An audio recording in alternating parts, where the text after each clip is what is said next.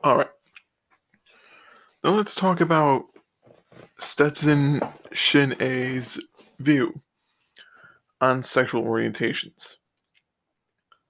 During the last few years that Steve, myself, Damien, Athena, Jennifer, Cass, Anthony Hunter, Ryuki, Crazy Lunatic, Slash and Hades, Thrash Metal Guru, Anarchist the Death Metaler, and pretty much everyone under the sun that's had an encounter with this idiot has most likely seen him make really absurd arguments when it comes to people's sexual orientations.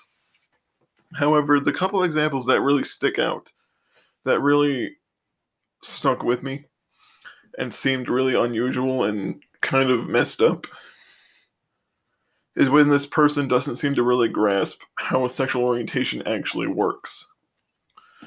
Before Stephen Trowbridge and I had a joint debate against Stetson Hardwick, that's who he is, and if he sees this, he can go shut the fuck up because that's exactly who the fuck he is.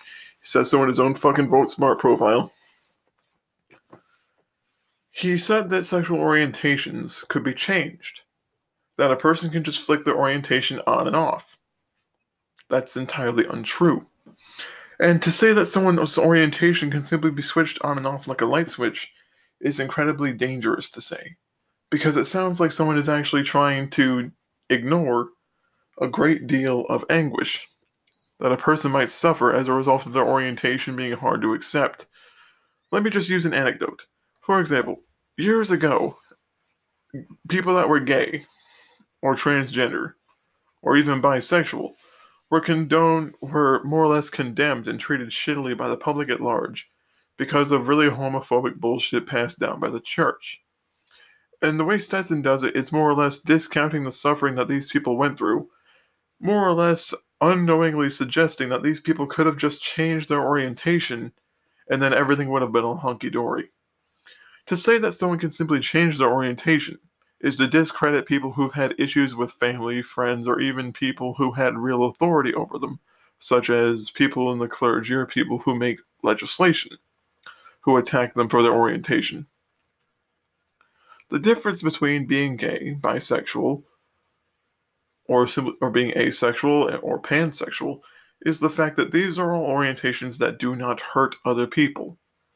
Being a pedophile is not an orientation because of the fact that it is an attraction to an unusual situation that does not gravitate towards one sexual dimorphism or another and that's why it's not considered an orientation.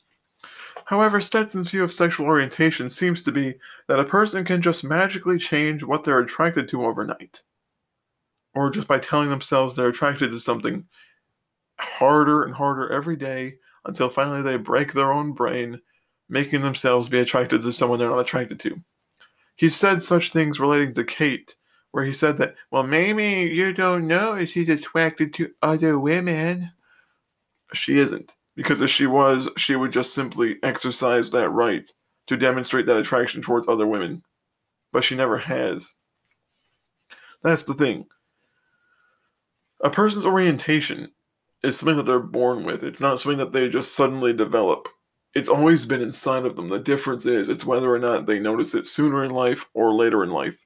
And it does a great deal of disservice to people who've actually suffered as a result of their orientation to simply try to assert that anyone can just change their orientation.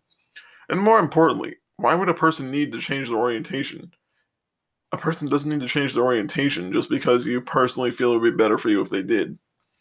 Because you've more or less illustrated that point himself. He's said this himself, where a person should change their orientation for reasons that don't make any sense.